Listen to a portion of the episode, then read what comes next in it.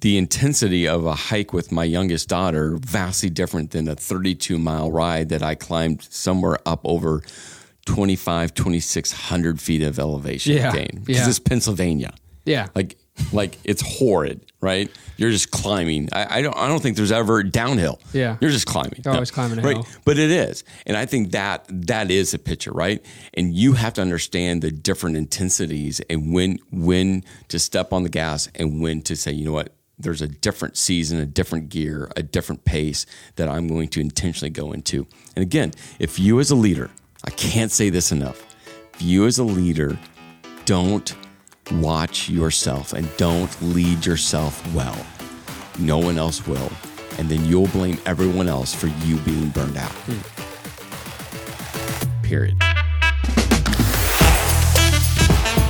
Well, welcome to the Advancing Leader podcast, where we equip leaders to accelerate the mission of the church. My name's Bevan, and I lead at our Du Bois campus at Tri County Church. I'm with Chris Trethaway, our lead pastor at Tri County, and we are again in this final part of our game plan series of podcasts. Here we go. Yeah, so I'm excited. This is our last one. It's it's our mandate. It's our rally cry, and uh, it's just tying everything together. So I'm going to go through and just mention each component of the game plan. There's five parts, but I want to remind you if you'd like the show notes, you can just sign up and we'll send you an email, or you can simply go to advancingleader.com and you can find the show notes there as well. Um, if you're anything like me, it helps to have something visual. You know, when you're learning something. So if you want those, um, those are the ways you can get it. So like I said, we're going to be finishing up this series of podcasts talking about mandate today, but just to tie it all together to say this is our whole game plan. We have our map, we have our mission, our method, our mindset, which we talked about last time, and our mandate, which is our rallying cry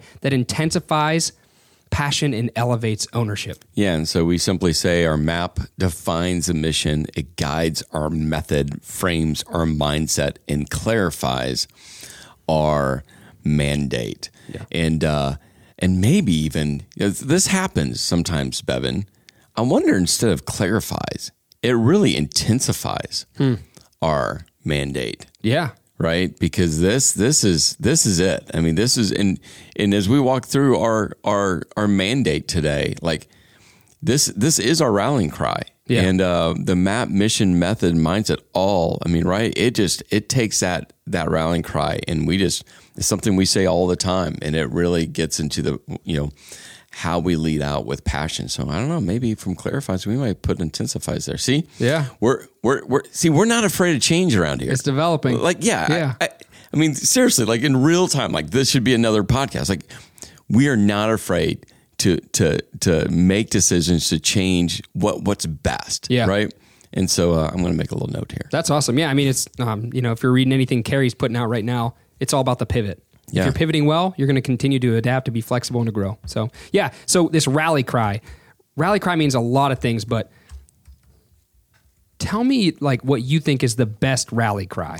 yeah my, one of my favorite favorite movies of all time and i don't know uh, i don't know if you've ever uh, watched it uh, it's an older movie robin williams uh, starred in it it's a movie uh, dead poets society Yeah, I, I have seen that. have you seen yeah, it we watched it in English in ninth grade. wow Christian Bale's in it.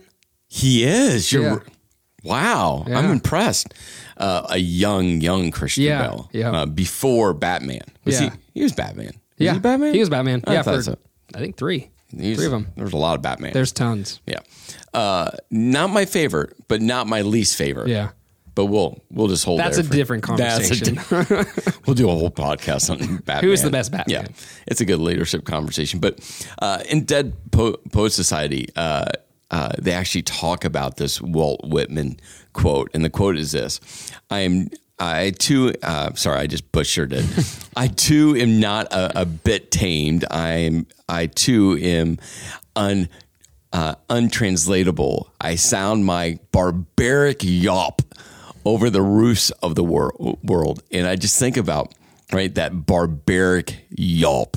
And uh, I, every time I think about a rallying cry, I think about that, that scene in the movie with uh, Robin Williams. And, you know, he's trying to get these students to have their barbaric yelp. You know, right? It's, it's a phrase that you don't, you can't use in everyday life Yeah. but I think it gives that emotion and that vision of what a rallying cry really is. At least for me, like that's the one I go to Yeah. all the time. Yeah, I think that's a great example. I think of you know any any war movie, any battle movie. You think Braveheart, you think Lord of the Rings, any any scene where there's just that moment before the battle, and they you know you have the leader and they're inspiring people, they're getting them ready. You you can imagine what it would be like to stand in their shoes and say, "I'm about to go into battle." And if you're not if you're not yelling before you go into that, you're missing out. Yeah, you know. uh, you, you said Braveheart, right? Is the Mel Gibson's uh, character when he just screams freedom, Mm-hmm. right? Like, like you just you just feel it, you sense it, the goosebumps, right? And you're like, oh, let's go, Yeah. like now. Yeah, and I think when you make that translation to leadership, to have a rally cry that gets you that excited to just go after the mission, that's that same thing. You know, we're obviously not going to pick up a sword and go to battle, but we are going to hopefully be passionate about what we're leading into. Well, and I think that that gets into it is like what we're passionate about, what we're leading into is all about, you know, it's the church, the hope of the world that has a message mm-hmm. that is a message of hope for the world that Jesus came and died and God raised him from the dead. And he he can change your life, right? And so that should, I mean, right? Our rallying cry should be that barbaric yelp. Yeah, and I think in Dead Poet Society, it almost awakened in, in the students. You know, it was there, but someone had to call it out. Yeah. So, Yeah, yeah. Yep. so what about some other examples? Um, you know, maybe an example from the Bible of a great rally cry. Yeah, we just did this uh, series uh, titled Triumph, and we went through the story of Gideon, which was interesting because I had taught little parts of the story of Gideon, but uh, I had never really like done a deep dive into his story. And uh, it was fascinating because Gideon was a coward, and uh, you know when you first uh, meet Gideon, he's hiding out threshing wheat by himself, you know, a servant's job. And uh, God comes to him and uh, God calls him by name. He calls him mighty hero. and, uh, but the whole, I mean, the whole setting was like, that's not a mighty hero. That's not what a mighty hero looks like. You know what I mean? It's Yeah. like, no. And, uh, but God saw something in Gideon that Gideon didn't see in, in himself, and so right before battle, he God had whittled uh, the soldiers from you know thirty two thousand down to ten thousand down to three hundred, if I got my numbers right, and three hundred right, and they were going against, I mean, just the, the I mean, not just the Midianites, but multiple nations, right? There's so many soldiers, like they couldn't even remotely count them, right? And God just will them down to 300. And so Gideon's like, hey, 300. And he's giving the, the battle plan, which wasn't swords and archers and chariots. It was ram's horns and clay pots and, and torches, right? It's like, it's just what God does, right? Yeah. Because God wanted everyone to know that he was going to get the victory. Yep. And then Gideon's like, okay, when you, when you, uh, uh, blow your uh, ram's horns, and when you smash uh, the clay pot, you know, grab the ram's horn in one hand and the torch in the other one, and then everyone scream, you know, for the Lord and for Gideon. And you could just imagine that that that moment, right? It's dark at night. All of these soldiers are camped down. You know, um, they're just waiting to just decimate the tribes of Israel in the and all of a sudden in the middle of the night, right? You hear these ram's horns, you see all these torches, you hear these men scream, right? Mm-hmm. And, and then God just creates confusion. Yeah. But right, that's that for the Lord and for Gideon. Yeah. Yeah. That's a great one. Yeah, that's a that's an awesome example. So yeah, we have we have our rallying cry here at Tri County, and so we have love, live, lead like Jesus. We also have leave behind a legacy, but that's kind of our rally cry. And so we're going to talk about that. Um, you know, we're going to break it down part by part. But I just think it's so important that we have that. You know, like every every good battle needs a rally cry, but so does the church because our mission is just as important. It's it's just as life and death as a real battle would be. Yeah, and these are things we say all the time. Yeah. right? Uh, whether we say, uh, you know, it as a phrase or say parts of the phrase, and we'll, we'll get into it. But this is something that, you know, I find myself on a weekend communicating or with leaders communicating or in an email or a short video. Like, right? These, these are things that we just we say all the time.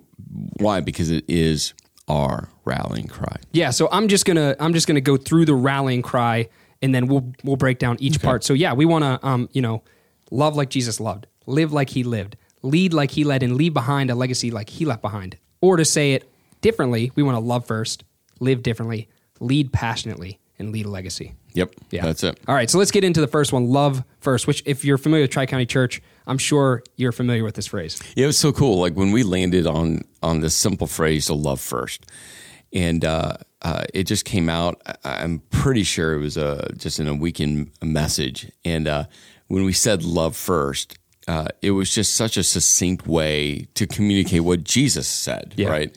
And well, Jesus said it more succinctly. He said love. Yeah. but but the first was such a, an important word because I think in our culture and our society we're so quick to put other things first, and we're like, no, we're just going to be a people that truly loves first, and so. You know, it started to, to to get its life of its own, and then we made T-shirts, and what was so cool was um, we did a, a weekend where we were serving communities, and we did these love first shirts, and not only did we sold, sell out, we had to order more and sold out of those, and then all of a sudden across social media, you started seeing all these people um, not just from the weekend we served our communities, but just like at cookouts, they had their Yeah. love first shirts on, and now you still see them. And now we have hoodies, and Yeah. once you put a phrase on a, a shirt or a hoodie, right, sticking. it's sticking. Yeah. but uh, it really you know, that phrase "love first again is is a rallying cry that we want to be a church known for loving first. Yeah. so many churches are known for their rules. They're known for uh, legalism, right? They're known for not being friendly. Uh, they're known for being insulated, and uh, and that's sad uh, because we have the great again the greatest message ever, and so we want to be a church that kno- is known for how we love, and we always define the how we love by saying not with words, with action right? Words are fine. We should love with our words, by the way. But it's the action, how we live our lives, how people see us loving other people. That's that's what's going to make a difference. And so, Yeah, and I think what's interesting is when you think of like the battle cry in Braveheart, like the rally cry was to action, but the action was violence. When you think of the church, our action is to love. It's completely different, but just as powerful. yeah, and um, I think what's what's sad even in this conversation is that we have to say to people, no, no, we're going to love first. Yeah. right? Jesus took all the commands and he brought it down to this one command. And uh, he said it different ways, right? He said, you know, love your uh, love your enemies, right? And uh, which is very clarifying, right? like, like no, no, the people that hate you Yeah. and that you hate, you gotta love. And uh, but over and over again, he kept on coming back to say, no, no, no, you, you must, as I have loved you, you must love one another. You know, another point Jesus said, you know, how you love one another, the world will see, right? They'll see that love, right? And that love will draw them to me. And that's why it's so important that we as Christ followers just realize that how the world sees us loving them will draw them to Jesus's love right? The greatest, you know, witness, the greatest, in you know, another one of these big church words, eva- evangelistic tools, isn't some tract, isn't screaming with a sign in your hands, right? Yeah. It's like no, just love people like Jesus loves you, and if we just get that right, we'll get other things wrong, right? Yeah. We'll get other things wrong, but let's not let's not get that wrong. Yeah. and I, I have to say, we as a church, again, not perfection, but we get that right a whole bunch. Yeah. And it makes me smile. Yeah, it's been really cool to see just what's happened with like our Fearless Church website um, throughout this whole pandemic we just went through. I guess still kind of part of coming out of. I don't know where we're at anymore. But anyways, it's just been awesome to see. There's a group of people that want to help out, just to see their eagerness, their excitement, and to see them just going out into the communities and just loving on people. I mean, we've been collecting non-perishable food items. We've been collecting household items like toilet paper, cleaning products, and it's just been amazing to see the generosity that's just sprung up from people. And they're just like bringing bag after bag, and then we have families that are in need, and it's like, oh, we have what we need. That's that's what it means to love. Yeah, like so you, you said generosity, right? So we have another statement, you know, generosity fueled by love, hmm. right? Because generosity is always fueled by love. Yeah. Because generosity, when it as as as a Christian uh, or as Christ followers, right? When we view generosity, it, it's viewed through what Jesus gave to us on the cross, right? A gift that we could never, like we can never repay that. Yeah. His death, him taking on the sin of the world on his shoulders so that we may have eternal life. Zero way to repay that. Zero way to replace that, right? We can't. And when when Christ followers realize that generosity is fueled by what Jesus did on the cross and what he did on the cross was fueled by God's love. That's why we say fueled by love. Yeah. You can't help not to be generous, right? So many times people think generosity is like, oh, you just want money or you're just trying to get what? No, right? This is what it means to be a Christ follower. It's why the early church, right? Generosity erupted because they realized what Jesus had given them, right? You can't help be generous. Yeah. Because it's fueled by what Jesus did. And what Jesus did was fueled by God's love for people. Yeah. And so we, we just we're just passionate about that, and we love when you know we have a generous chur- church. Mm-hmm. They give generously, they they they feed people generously. They help build decks for people generously. Like Yeah. right, like the stories we have of people. You know, during this pandemic, you know, we had one of our campuses. They held a baby shower for someone. Right, like they just gathered stuff together and had a virtual baby shower for a family that desperately, you know, needed stuff. You know, um, you shared with us last week uh, of someone that needs some help, uh, you know, with their house, and uh, you know, just generosity is erupting to say, how can we help someone? And uh, you know, we have an, an office filled with food right now, right? that people have given, and people are still giving food, and we're still distributing food. Yeah. It's a beautiful thing. Yeah, when love's the when love's the rally cry, you can't help it but be generous. Yeah, so so when we're loving, um, obviously it draws people to us, and I think this ties into our next statement is because we're living differently. Like Yes. people don't look at Christ followers because they're doing the same thing everyone else is doing. They're, I think it's a curiosity to say why are they doing what they're doing. So so why don't you unpack a little bit of like what it means to truly live differently? Yeah. So when you when you love like Jesus has loved, right? It starts to change how you live. And our goal, right, as Christ followers, is not about the do's and don'ts.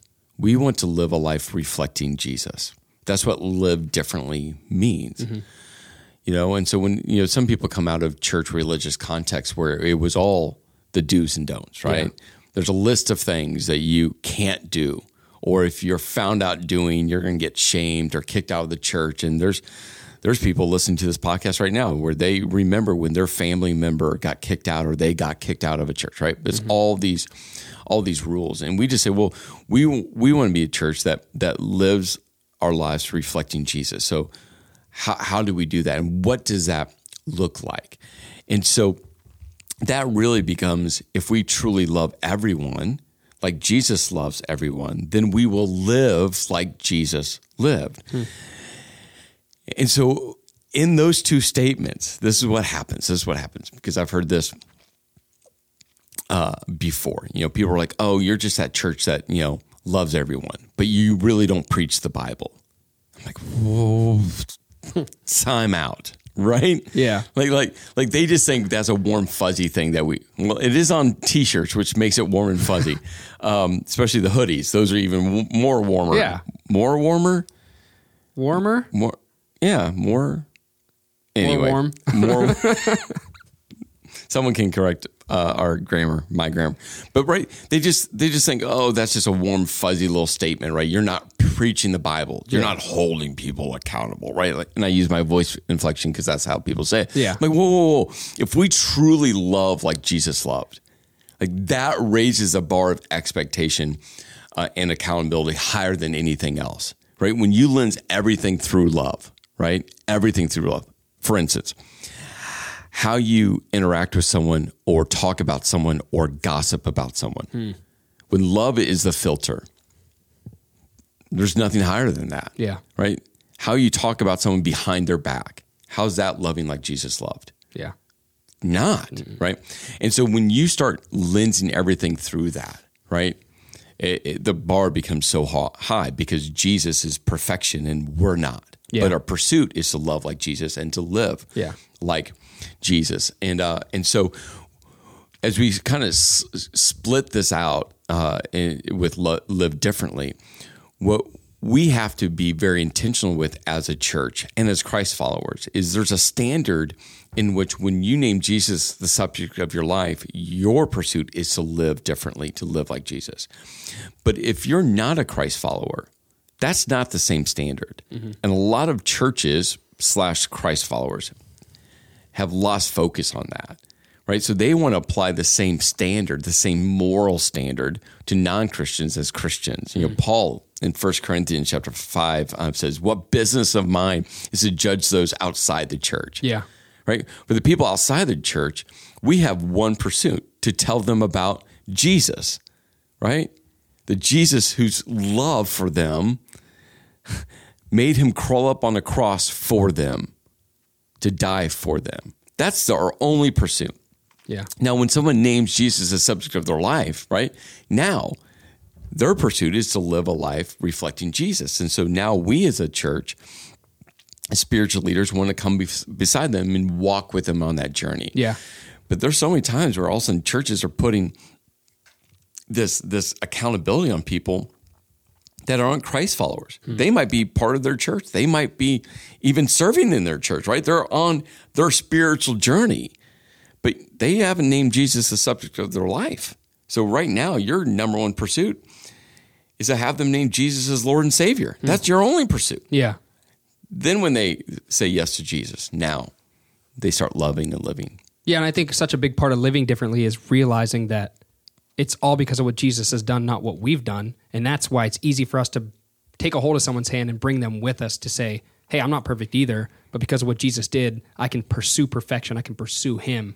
And you don't have to have everything figured out, but let's do this together. I think that's a huge component of living differently is yeah, we're not going to hold people to standards that don't believe we believe. We're just going to continue to love on them because that's what we're called to do. And hopefully, you know, within that context of loving them, they just figure out who Jesus is, make him the subject, and then come on that journey with us. Yeah, yeah. And it's it's the with with us.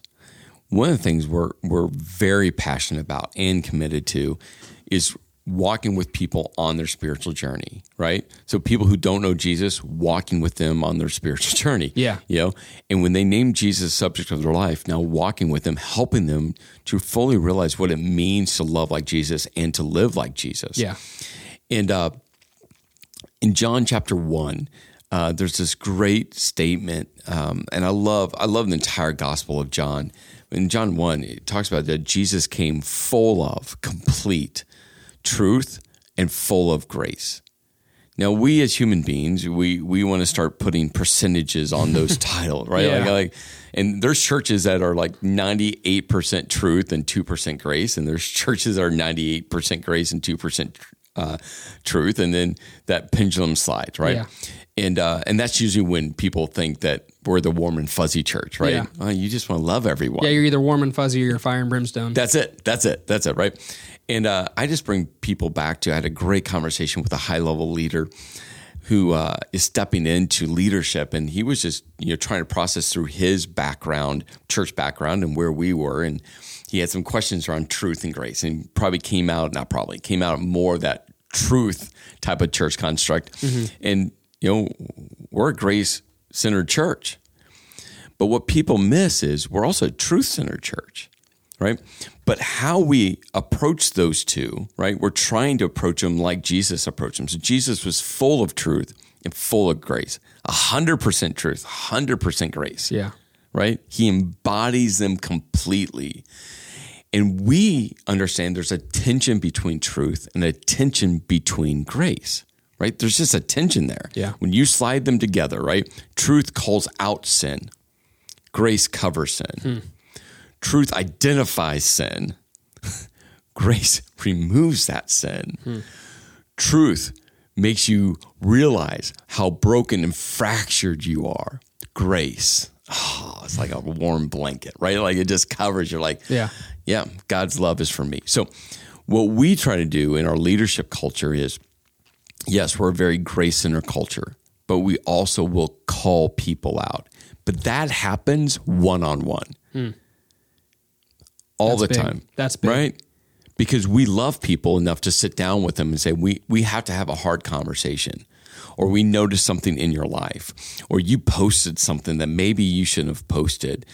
but I love you enough that I'm going to sit down with you and talk with you. What happens in so many different organizations, and especially in the church, is people don't have the courage to have a one on one conversation. So they handle it one of two ways. They handle it in a group setting, and everyone knows they're targeting someone. Yeah. yeah. everyone knows, right? Like you heard me say it at our staff meeting, I, this isn't attached to anyone. Mm-hmm. Like I wanted to make it clear because I will go to the person, right? Yeah. Uh, but they'll do it in a group setting and they'll launch a missile at a person, even though they're acting like it's for the whole group, but everyone knows who they're launching at. Yeah.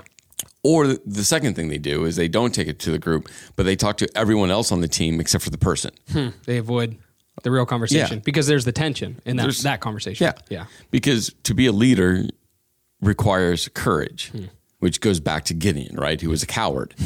but because of God's presence, right? His courage came from being tethered to God, yeah. not f- for himself, right?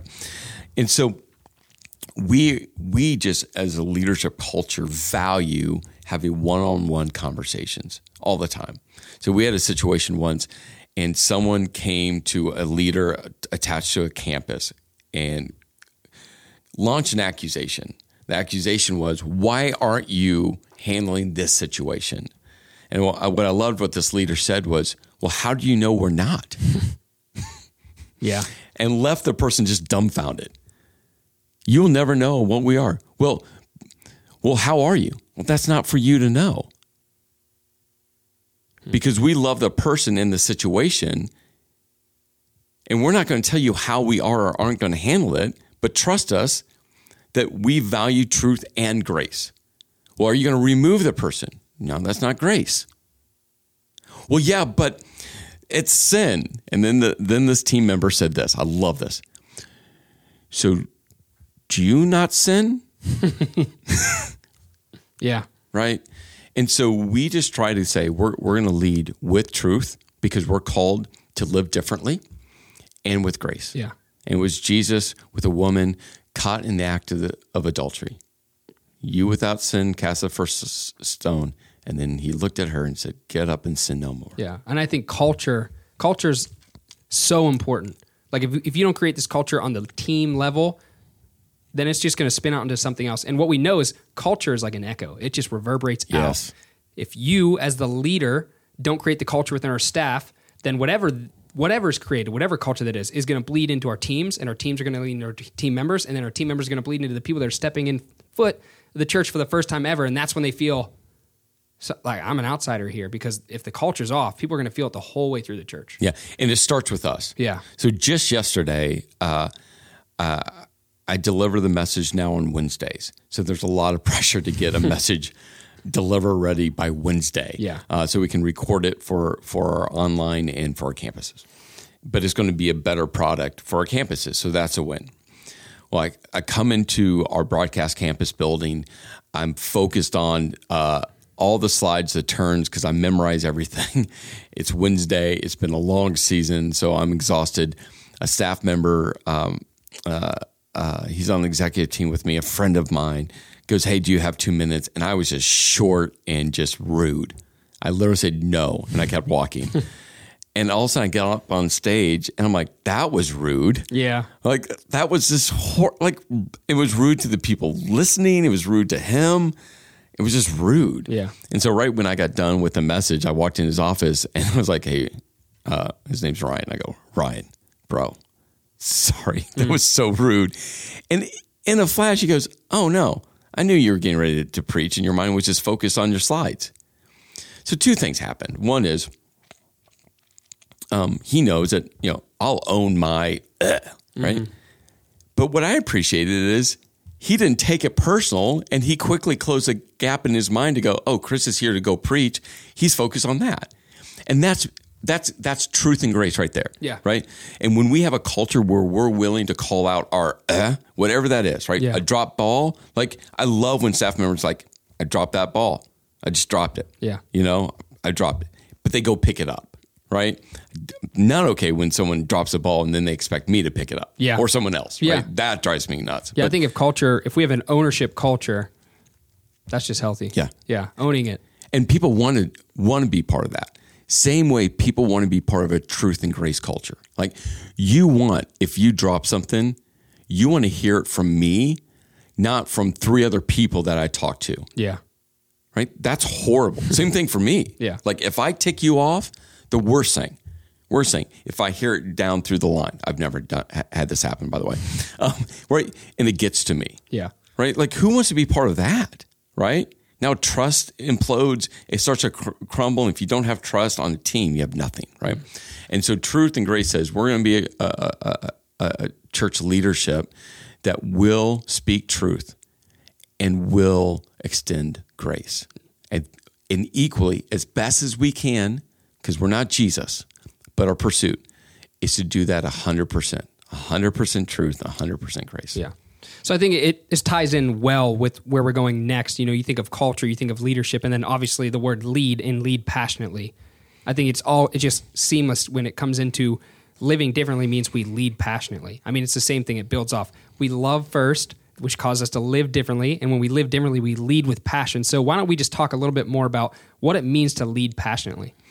Yeah. Do you remember? Uh, I'm pretty sure Tri County Church never had one of these, just because it's a younger church. But Tri County Church turns 25 years old uh, this July, August. Yeah.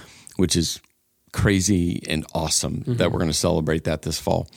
But uh, a lot of older churches, I, and I grew up at a church that they had this painting. It's the same painting. It was Jesus uh, with um, a sheep kind of wrapped around it, yeah. his shoulders, right? And uh, and it's just this meek, mild picture. And I'm not saying that's not a part of who Jesus is, right? It is Jesus, the Good Shepherd. Yeah. But I think that's the image that so many people th- kind of think Jesus was. But when I read the Gospels, the stories of Jesus, that wasn't his go tr- to perspective, right? Yeah. You you think about how Jesus taught. I mean, he was pointed, he was direct, right? He didn't hold back. You know, there's times where he hit every nerve he possibly could and he knew what he was doing, how he interacted with just different groups of people, how he treated the the religious elite, the Pharisees and Sadducees, like how he treated them was different, how he uh, treated different crowds of people, how he uh, interacted with the disciples at different points along the way. I mean, you could tell the the cadence in which he moved through his three years of public ministry. Right, just think about that when you read through the context of the Gospels and the cadence of of his life, and he was so deliberate because he knew everything was leading to the cross. Right, mm-hmm. everything was. Times where he slowed down because he realized that the crowd was pushing him towards the cross. They didn't know that, right? But like you could feel like he was like, "Oh, not yet, not yet. It's not the right time," because he knew the moment that he was going to ride into Jerusalem on the donkey, right? And so you could just sense this whole cadence of how how much he was going to push some things and how much he would pull back. The times where you go across to the other side of the lake, right? The cadence, Yeah. and uh, I just think Jesus led with so much passion. Again, not saying he didn't have moments with the sheep around his his, his neck. Yeah. which I don't think he ever really did. Maybe he did. don't know, yeah. maybe he That's a carried around. A. Maybe he just carried around a sheep. Yeah. Uh, anyway, moving on. But right, there's a passion that just, I mean, just erupts from the gospel stories around Jesus, even to the moment, the moment he looks at the apostles and says, You will be my witnesses here in Jerusalem, Judea, Samaria, to the ends of the earth. Now go, right? And I think that's how we should li- live our one life. Yeah, I love you said the word cadence, and I love um, I love looking at this for two reasons because I think there's a misconception with passion equating to like movement or urgency or constant activity, and that's not how Jesus lived his life. That's not how he led in his earthly ministry. I mean, you just talked about there'd be moments where the crowd was here, and he's like, "I got to get away. I got to rest. I got to recharge. I got to get ready." And I think that's the perfect model for us as leaders. Just because you're leading passionately doesn't mean you constantly have to be moving because we need rest. That's why Jesus modeled it for us because you know this. He was Jesus. He could have done it without any rest. But if he was going to model the perfect life for us, knowing that there were going to be people behind him that were going to model their life after him, he had to build in rest to, to show us that that's part of the cadence of leadership, of leading passionately. It doesn't mean that we take a break completely, we unplug. That's great, but it just has to be a rhythm. It has to be a season of a season of readiness and action, but then also a season of retreat and recharging and refreshing. Yeah. And no one's going to do that for you except for you. Yeah. Jesus didn't ask the crowd if he could get away. Jesus didn't ask his disciples, "Hey, is it okay right now? Is this a good time? Can I get away?" Can I take a nap? Yeah. he just he went yeah. right? He left. He he didn't heal everyone. He didn't feed everyone. He didn't counsel everyone. Hmm. Right? He didn't do everyone's funeral or wedding. Yeah. Right? Didn't. And I think that's what especially in church leadership, whatever position you're in, whatever leadership team you're leading out, you can't be all things for all people Yeah. at the end of the day, God has called you to lead in health. And if you don't lead in health, you're going to crumble and, and, and fall apart and hit that emotional, spiritual brick wall. Yeah. And I think watching Jesus's cadence, what you just said is so important. That there's just times we're we're talking about this today. There's time and before the podcast, like times where we just have to say no Yeah. times where we just have to push pause, times where we just we don't have it in us. So you work coming out of a, an extremely fulfilling yet daunting season of leadership. Right? Great stories. Yeah. Right? Great moments where like God through this pandemic, God so thankful we're part of what you're doing, right? If I said it once, I'd said it a thousand times. You know, in this unprecedented moment, we have been part of God's unprecedented movement, right? I've said it all we are exhausted, right? Yeah. Um, because not only have we carried the emotional and spiritual load of a church and so many people hurting and, and, and trying to find hope, right? Yeah. We've we've personally had to wander through a season of the unknown, and uh, um, through all of it, and so holding on to the cadence you know that's that is you're right what leading passionately is so that we can have seasons where you know uh, it's kind of like we can crank down the rpms so that we can come into a new season and rev them back up again Yeah, and I think to go back to culture as well, something I am, you know, so thankful that our culture here at Tri County is is for that time off, time to get away, time to rest, time to recharge. I mean, I think you just said it this past week. Um, coming into restarting our physical locations, we know there's going to be a lot of movement, a lot of energy, a lot of decisions, and you said make sure you're getting some time. Yep. I love that that's embedded in our culture because it's it's exactly right what you said. No one's going to do it for you, and if you don't do it, you're going to be you're going to be hurting down the road. Well, I, I- think you know. I, the last time I saw this, the statistic, it was like eighty some percent of all people who start in you know pastoral church leadership won't won't won't end up there when they retire. And uh, you know, it's some you know, it's staggering, right? When you think about that, and uh, and I think the underlying reason for that is that people aren't taking care of themselves Yeah, not pacing well. not pacing. And there's always excuses. This season, season of growth, or the church needed me. Like, I'm just, I've done this 25 years and I've gone through insane seasons of growth. I mean, there was a good amount of time when I was in Las Vegas that we were growing as a church 20, 25% a year. Wow. For most of my 17 years there. And we still had the value of rest. We still had the value of rest. Yeah. we had the value of cadence. And there's just seasons where it's like we're just cranking down. You know we just made a decision this um, two days ago about an, a, a series coming up here in a couple weeks. And we made the decision. I love the idea love the series uh, direction and we're like just not not now. And we we shifted it to allow staff to have a season of rest. Still going to be a great series, right? It, worship's going to be good. Teaching's going to be right. We're not sacrificing excellence or quality, Yeah. but we're removing layers of complication, of creative complication, uh, so that we can have that. Yeah. And if if we don't lead ourselves well, we will burn out, Yeah. and that's not honoring of God. Well, and you know this too. Like you know, you ride your bike, you're you run a lot. You have to build in rest to your routine. Yep. You can't you know run eight miles a day for seven days a week and then go back and do it again on Monday. Otherwise, you're just going to be gassed. You won't be able to do it at all. Same thing with the bike. Like I'm sure you don't get on your bike and ride 20 miles every day. I do. Oh well, then no, but that is right. Right. Whatever uh, uh, uh, you know, exercise discipline it's all about right pushing your limits whether distance or intensity right? And those are two different Yeah. right? And and then periods of rest or active rest. So like i went out uh, this was a week ago rode 30 32 miles. Day after i went on a hike with my daughter. Still exercised but the intensity of a hike with my youngest daughter vastly different than a 32 mile ride that i climbed somewhere up over 25 2600 feet of elevation Yeah, gain. Because yeah. it's pennsylvania.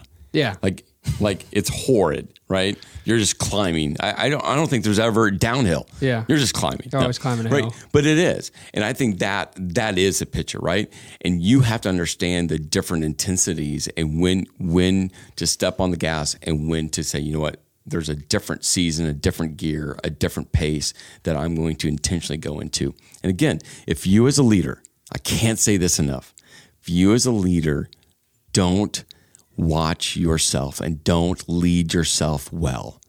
No one else will. And then you'll blame everyone else for you being burned out.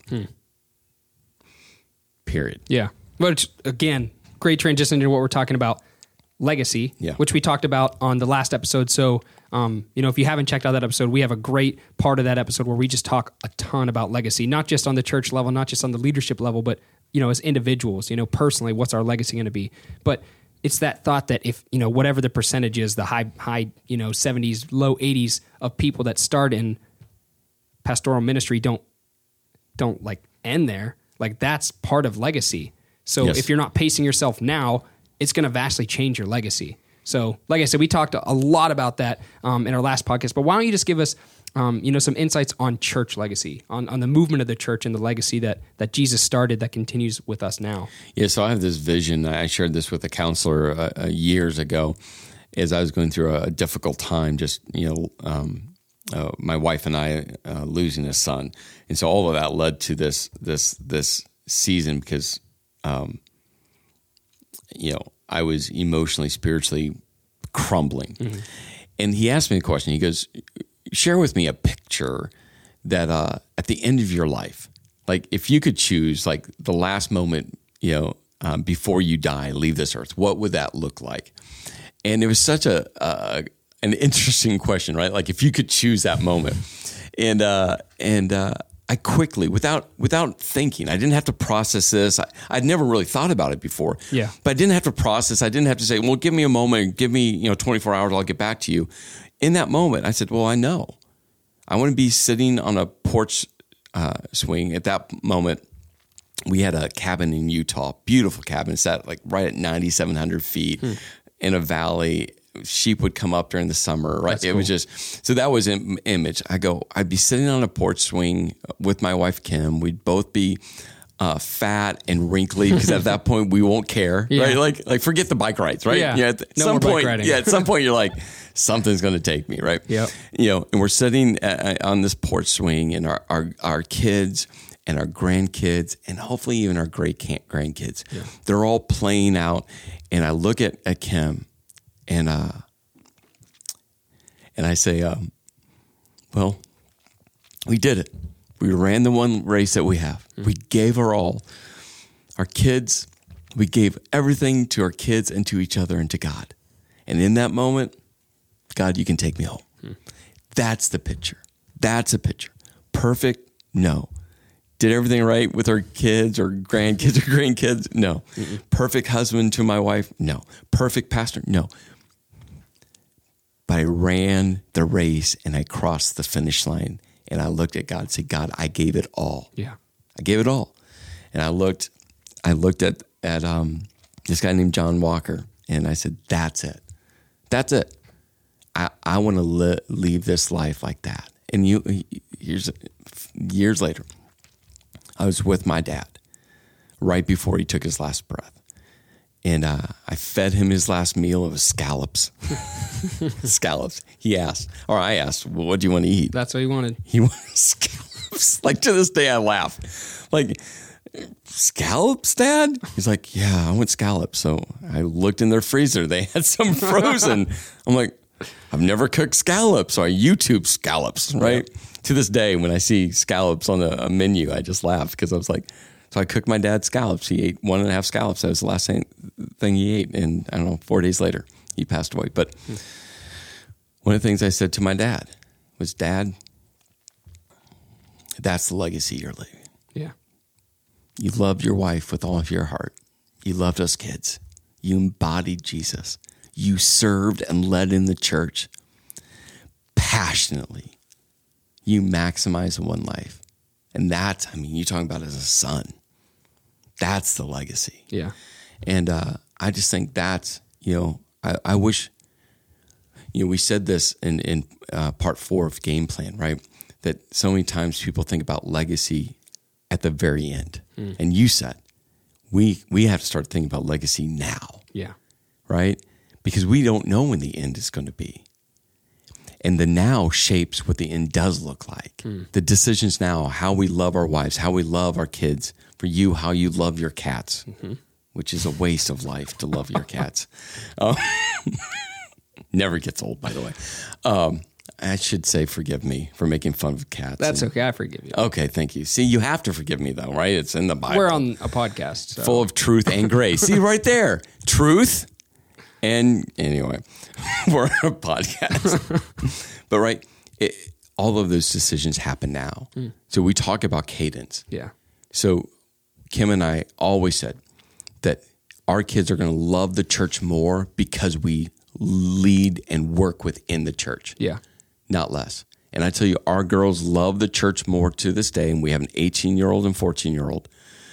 They love the church more because we lead and work within the church, not less. That's awesome. Right? It's legacy. Yeah. Well, I think it's it's interesting that you say that picture. I had a conversation with a pastor friend um, just last week, and and I was you know talking about a similar concept. You know, when you think of legacy, I hope all of us end our race that well. I hope that when you know when we get to heaven, we've used everything God gave us. We're you know we're, we're broken down, we're tired, we're weary, we're just we're ready to collapse by the time we get there because we've just given every single ounce of what He's given us. I just think it's a beautiful picture of what legacy means to to lead and to live a life well lived for Jesus. Yeah, that's it. And then God take me home. Yep. So when it comes to, I think that was almost the question you asked me a few moments ago. but when it comes to the church, right? Let's just loop back in, in, in into this. Like we have to understand, you know, we're launching this series, uh, Unstoppable, and uh, it's all about the movement of the church. Nothing has or will stop the movement of the church Yeah. right? And and we just got to like that's like one of those statements where you just go period. God, sovereign God,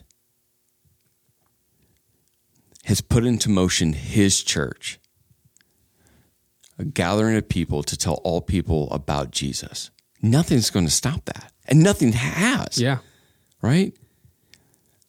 Pandemics, wars, dictators, right?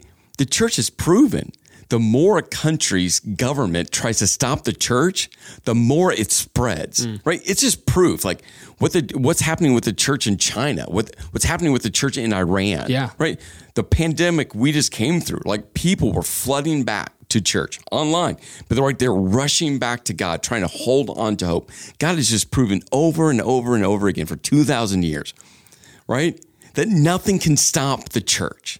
So we as Christ followers in our present moment have to realize our pursuit is to leave a legacy of more people that know Jesus, that are loving like him, living like him, and, and this is why we started the Advancing Leader podcast, who are leading passionately. Like one of the things that we want to do as a church, as an organization, is raise up more and more people that are going to lead passionately because they realize with the one life they have, it's all about positioning God's church to continue to have more people love and live like Jesus. Yeah. Right. And so we want to do our part to create a leadership culture where people go, yeah, let's lead passion, uh, passionately together. When I think how how much louder is our rally cry when we know that we have the victory? Yeah. You think of you think of the battle scenes and all those great movies. They didn't know. It's they true. were they Yeah. were going into battle, but we already know. So our our rally cry needs to be even louder because we have victory in Jesus. I Yeah. mean, it's just when you talk about legacy, Jesus has defeated everything that's tried to stop the church so far, and He will for all time. All time. Yeah. Yeah. Well, Chris, I really appreciate this conversation. Like I said, we're wrapping up our game plan series of podcasts, and this has just been awesome to have you know each component separate in its own episode, and just to see the progression and the build um, that each one has taken off of each other. I've really enjoyed these conversations, and I think you know these conversations are going to help not only me and my leadership, but you know our church as we continue to build up and raise leaders, and any leadership who's listening now, any leader who's listening now who leads anything. I just think it's going to be such a great tool for them to have this information so that they can act upon it. Yeah, you know, I, you you talk about how good this process has been for us, right? Leaders are learners. We mm-hmm. always should be learning. And uh, I just think about the number of moments, either on the podcast like today, or uh, before the podcast is we were just you know working on some of these ideas and just really fleshing them out right? Yeah. like like uh, adding the word intensifies yeah. right? And i just think that's been such a good part of it is right it's been challenging for us as we've worked through talked through go like do i share that story? Do i not share that story? Like mm-hmm. how do we talk about that? And uh, that's just such a huge value because when you stop learning right you stop growing and so the Advancing Leader podcast is just about, hey, let's learn together and let's grow together and let's continue to make the biggest impact that we can. Yeah. And that's really what the game plan is about, right? Yeah. It is the framework. So we can maximize every moment that we have. Yeah. yeah. So, uh, with that, uh, we'll be rolling out to a whole nother host of great episodes in the future, and we're excited about that. Yeah. And uh, again, I think we have populated a list uh, from just these side conversations. You're like, hey, what about this? What about this? What about this? And so more episodes will be coming. So we'll be talking more about that. So I just want to say, uh, on behalf of Bevan and myself, uh, thank you for uh, being part of the Advancing Leader podcast. Yeah, thanks, guys.